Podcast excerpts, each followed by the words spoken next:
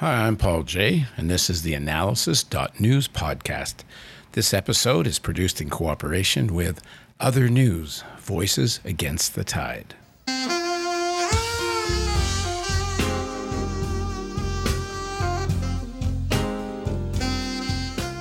I've always thought that one country that could decide the fate of the world is Brazil. It's the eighth largest economy in the world, and in terms of physical size, a population of 210 million people, natural resources, an advanced industrial economy, a politicized working class, extreme wealth inequality, a democratic mass movement, and hard geographically to push around by the big powers, Brazil could have, and maybe still will, give rise to a really progressive, popular government that could shake not only South America, but the world. I always thought that Lula's and Dilma Rousseff's PT would fall, that it had compromised more than necessary with international finance capital, and that while life did get better for the poor, the transformation was not as dramatic as people had hoped for or expected. Then came the extreme right wing president and religious fanatic Bolsonaro, an ally of Trump and Steve Bannon, and who, like Trump, was a pandemic denier. Brazil is one of the worst hotspots for COVID in the world after Bolsonaro refused to take it seriously. Well, President Bolsonaro was just diagnosed as having contracted COVID 19 and is reported to be drinking hydroxychloroquine, which most doctors say won't help and might kill him. What happens in Brazil matters to the whole world, and not only because the Amazon is the lungs of the earth. The further destruction by Bolsonaro's government to the Amazon is adding to the coming climate catastrophe. Now joining us from Sao Paulo, Brazil, is Lorena Barberia. She's a professor at the Department of Political Science at the University of Sao Paulo, and she's been an associate researcher at the David Rockefeller Center for Latin American Studies at Harvard. She's now also the scientific coordinator of the Solidarity Research Network for Public Policies and Society, an interfaculty initiative to study the COVID pandemic and save lives in Brazil. Thank you for joining me.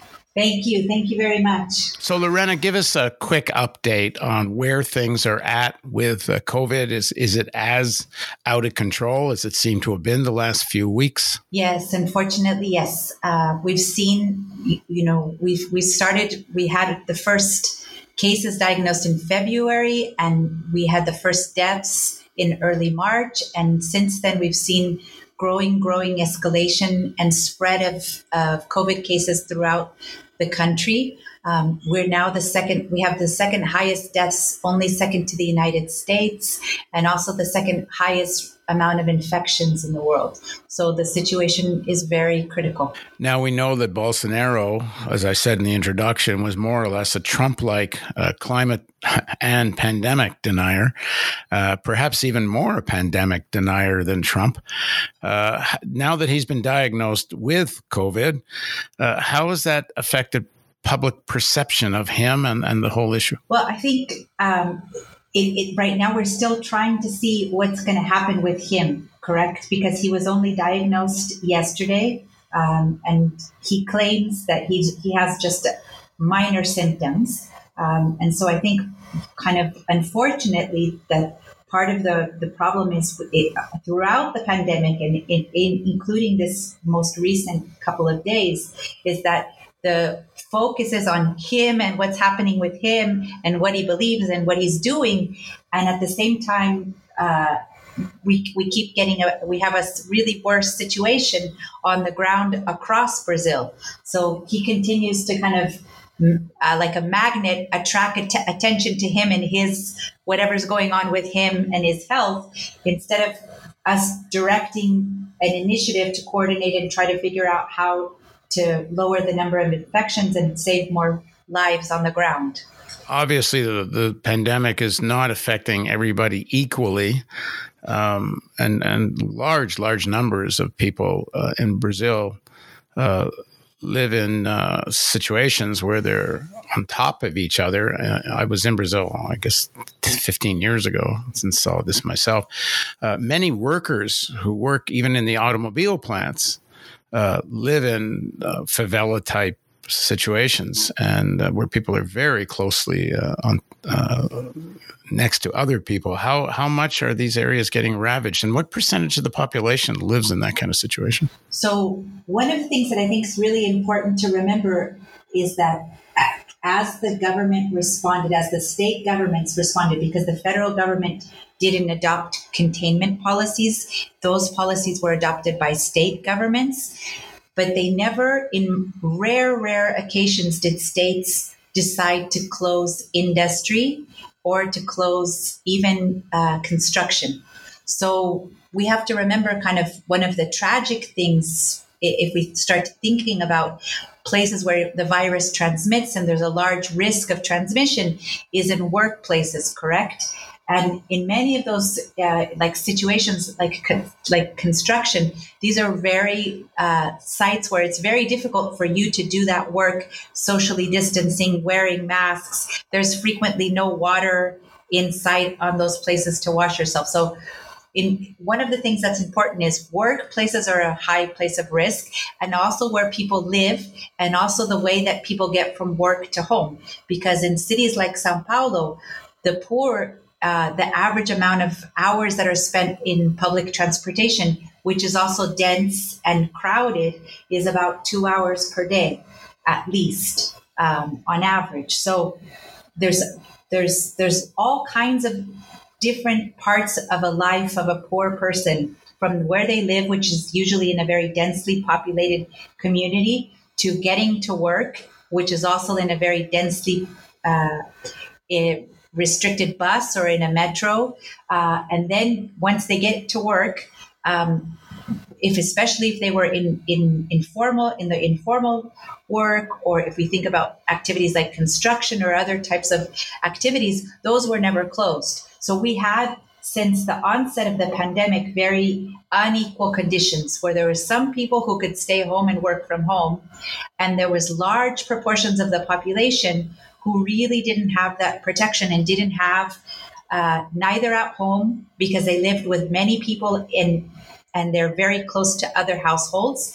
And when they get on, on the bus or when they get to work, there are also conditions that are not protecting them from, from contamination. So increasingly, um, what we're seeing is that the highest number of cases and the highest number of deaths um, are starting to, to move away from people who were traveling abroad and people who contracted the disease during the trip of the virus during the a trip. And increasingly, what we started to see in April, and May, and in June is that poorer and poorer parts of the population that wasn't able to socially distance and that was still really even even despite all of the activities in place was still uh, largely outside and participating in, in in in their in their regular livelihoods they those are the populations that we're starting to see higher infection rates in those groups. Uh, what we're reading here is that large sections of the poor voted for Bolsonaro. Uh, wh- why did they? Uh, why did they? Because my understanding is life did get somewhat better under the PT government, the Lula and Rousseffs, uh, and and and it sounds like the disease is just getting started, really, amongst the poor. If, if it's if it's moving in just the last couple of months, then it's likely it's going to get way worse before it gets better. Um, how do you think this is going to affect the politics? Uh, and, and where is Bolsonaro now in terms of like opinion polls? Does this mean there could be a revival, or is there any revival of the PT? And uh, my understanding is Lula's out of jail, but is he? Does he have any restrictions on his political uh, uh movement? Is he able to retake the, the public stage? Bolsonaro made a very strategic calculation.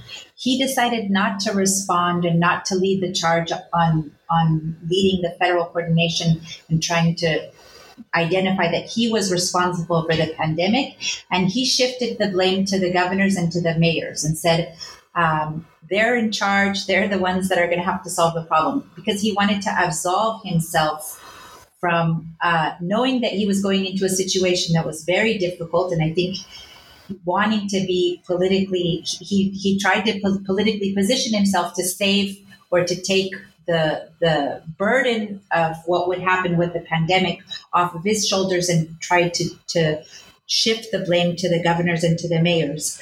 What's happened is though that unfortunately there hasn't been as much of a strong cohesive opposition to Bolsonaro or to to to crit- criticizing what's not working because there's become a lot it's a it's become a very uncoordinated fragmented response across Brazil where everyone is fighting with everyone else at the local level so mayors are suing governors so that they can mayors aligned with Bolsonaro are suing uh, governors because they want to follow Bolsonaro's policies and not follow if a governor adopts stricter policies. Governors have different views, and different governors in nearby states are loosening restrictions while another one is trying to uh, tighten restrictions. And so there's kind of ensued this really convoluted uh, picture on the ground because uh, everyone is is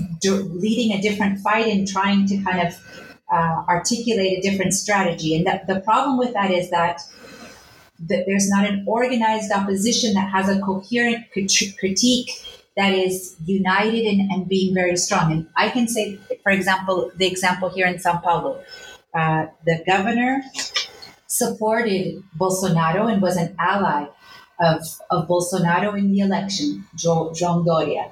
Uh, today, he is no longer an ally of the Bolsonaro administration, but um, he's, he's and he was at the beginning very critical of Bolsonaro.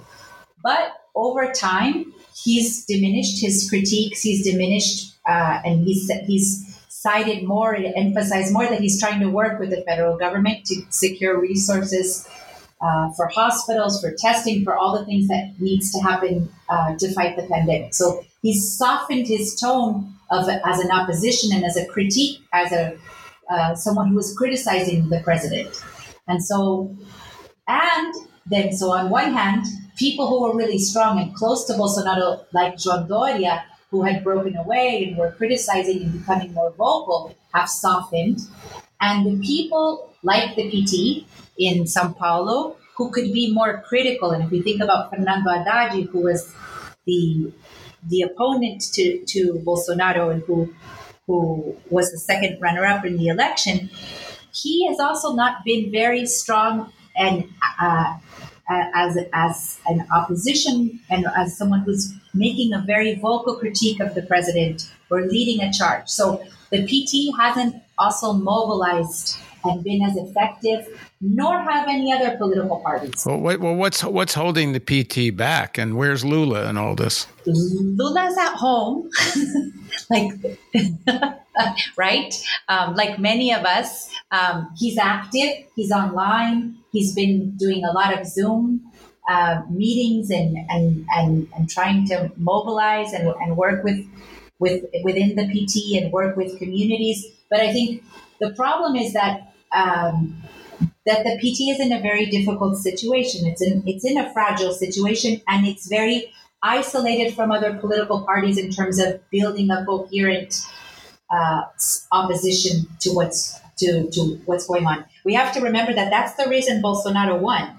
Um, we had so many different political parties that couldn't. Each one wanted to run. Each one wanted to to.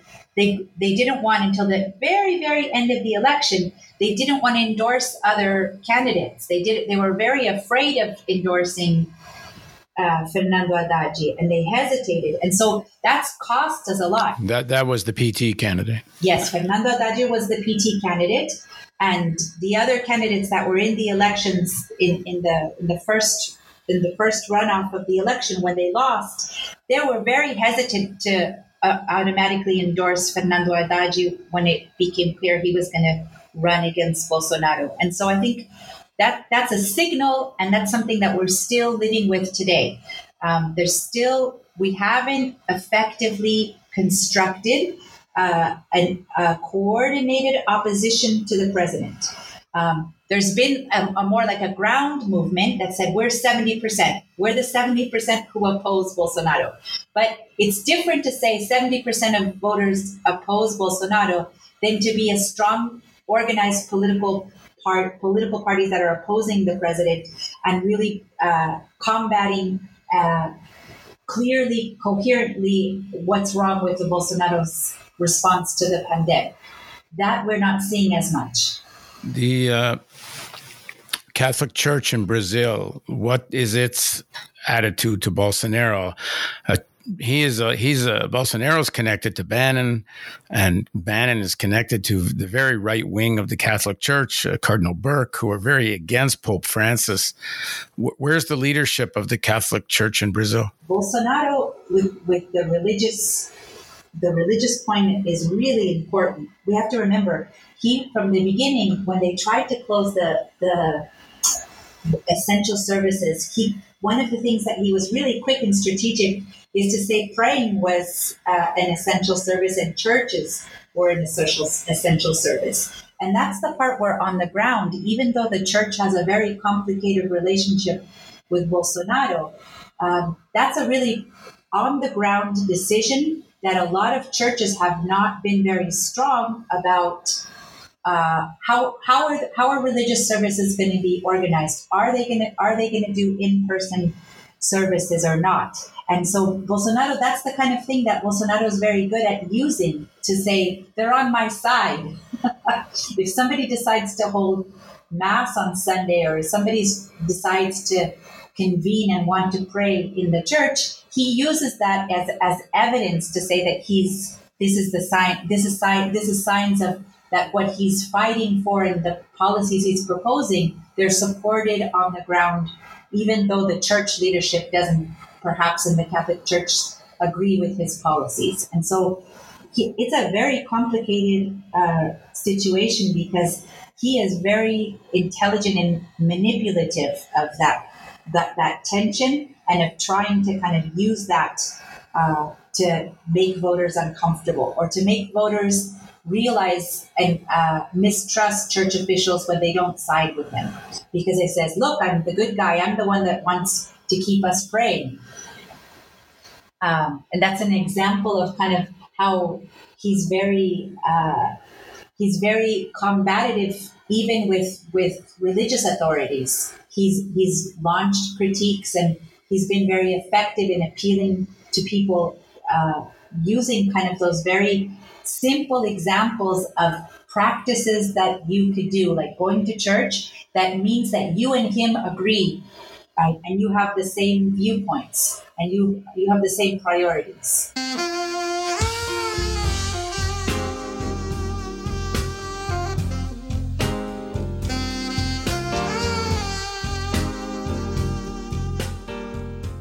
Are people wearing masks? So in the surveys, most uh, most of the people, when you ask in a survey if they're wearing masks, people are uh, cite that they're wearing masks. On the ground, I can tell you that when you're out and, and you're in a supermarket or if you're in somewhere observing, there's a lot of problems with mask use.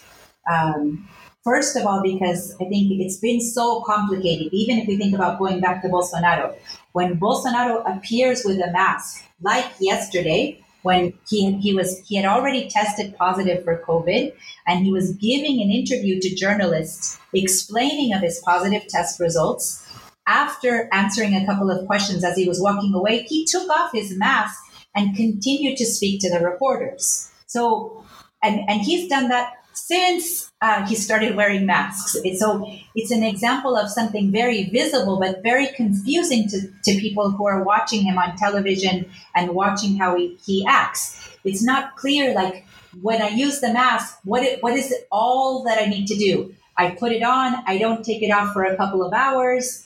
Uh, I need to wash it as immediately before I get home or when once I arrive at home. There's not been that type of clarity of message about something so simple as a mask. So even if people who want to, to help protect others use a mask, often what we find in the streets is people are so confused. They don't understand really what, what can I do and cannot do with a mask. And that's because even uh, even on that issue, he has managed to confuse people about mask use and, and what is what is it and why you should do it and how how you should uh, abide by a mask policy when you when you have a, your mask on. How has the pandemic affected the indigenous population, Lorena? Ah, unfortunately, we're seeing, uh, we've been monitoring a lot. We're looking at death rates and infection rates by state. And I have to tell you that uh, when we started to see the numbers in the Amazon, we couldn't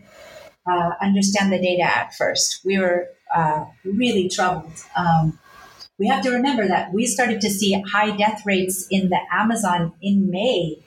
And it, it, it was, it's very hard to understand in late April and early May uh, how quickly the Amazon uh, as a state and in Manaus, the health system began to collapse, how quickly the pandemic reached such a remote area of Brazil. Uh, and and and so it's it continues. It's it's become more stabilized in the Amazon, but now what we're seeing is the indigenous communities who are in the what we call the western part of Brazil. Now those indigenous communities are starting to become much more affected, and we're seeing again really high rates of, of death uh, in those communities, and it's a very very big source of concern because yesterday, in addition to everything, Bolsonaro vetoed as while while being diagnosed with COVID, um, he vetoed legislation that was being proposed in the Chamber of Deputies to, to protect the indigenous population and increase funding for healthcare for indigenous populations. One of his his uh, he had time in the middle of recovering from COVID yesterday to veto legislation to protect indigenous people's health. Jesus. And Lorena, how is that affecting the actual Amazon itself, the trees, which I said earlier, the the lungs of the earth, uh, in terms of the coming climate? I shouldn't say coming; we are already here, but it's going to get worse. The climate catastrophe. The Amazon is certainly one of the most critical places on earth. Uh, how has Bolsonaro uh, policies affected the uh, culture of the natural culture of the Amazon, and, and, and has it gotten any better or worse in the times of pandemic? In the presidential cabinet meeting that uh, was taped and that was eventually televised nationally to all in all of Brazil after the Minister of Justice was fired, we got to see exactly what the presidential cabinet meetings are like. And one of the things that was raised in that meeting was exactly that. Um, it's it's it was it's a meeting that was taped in March, so we're already in the middle of, of everything that's going on. Uh, and and they were talking about how advantageous it was for them that we would be focused on the pandemic and that they could then advance the policies that we we as a society or different groups in opposition were opposed to, including the Amazon. So it was specifically cited as an opportunity. This is the, this is what we can do, and we have evidence from those from that meeting that that's actually a policy that's endorsed by the government, and that several ministers agree with those policies. That that we're going to advance an agenda in the eh, in in indigenous uh, territories and in the Amazon to advance development in against agreements, and we're going to do that because no one's going to be paying attention because they'll be paying attention to the pandemic.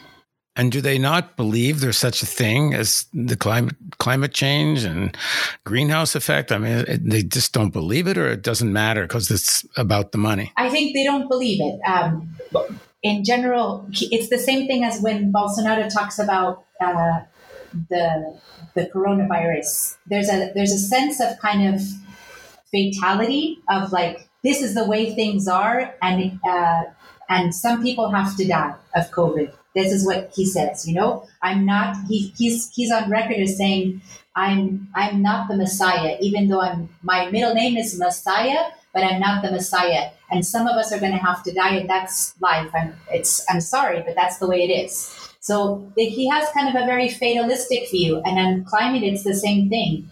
Um, he's very skeptical. He doesn't believe uh, in the scientific uh, explanations, and and he does. He he he really uh, understands very clearly, and what he knows that he entered office is to bring economic growth, and so he is still fixated on that. Uh, he understands that if he's going to re- be reelected, the economy has to improve. And so he's his concern, even right now in the middle of the pandemic, we're the top second country of deaths. He's announcing labor reforms because we have to get the economy growth uh, back getting we have to get growth back on the board. So and by labor and by labor reforms you mean weakening unions. Yes so he wants to get back to his reform agenda so the economy can can uh, be reignited. That's what his concern is right now. Um, and that's the agenda he's he's trying to put forward. Um, in, in the middle, instead of thinking about a lot of things that we've talked about during the pandemic, expand is expanding cash transfer programs, thinking about all kinds of restructuring that's going on of workers and how we can help to provide uh, employment benefits and reduced hours and thinking about what types of arrangements companies can make to keep workers hired, especially the workers that can't work from home those are those kinds of reforms or those kind of social programs are not the priority. Right now what we're seeing is instead we're going to go back to the reforms that he started when he entered office. Reforms to reduce workers rights. You were talking about how fractured the progressives are in sao paulo. Um, do you see something change throughout Brazil, right? Uh, so you see that changing. I mean, is there there obviously has to be some kind of popular front? Is there not a force that can organize that? I'm still optimistic. I, I, I think I want to, you know, I, unfortunately, I think as an opposition force, we haven't been coherent and strong in terms of seeing political parties unite and be an effective opposition.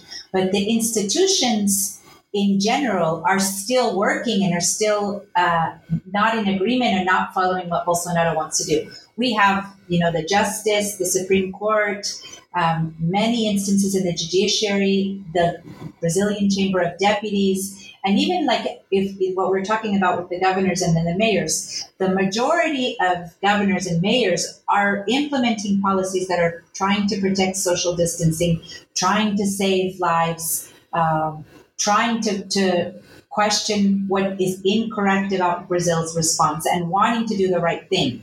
Um, so it's not all uh, as gloomy. And the and the one thing that I think is really important is that we're we also have a really important public health system that a, a, a public health uh, really well run or well organized system in place from very small communities to the national level, we have the SUS, right? The and and so the extent, if we see the deaths that are in today in Brazil, and even though we know that there's under testing, there's high amounts of mortality that are that are taking place uh, throughout Brazil right now. But that situation is nothing to what it would be without a public health system in Brazil.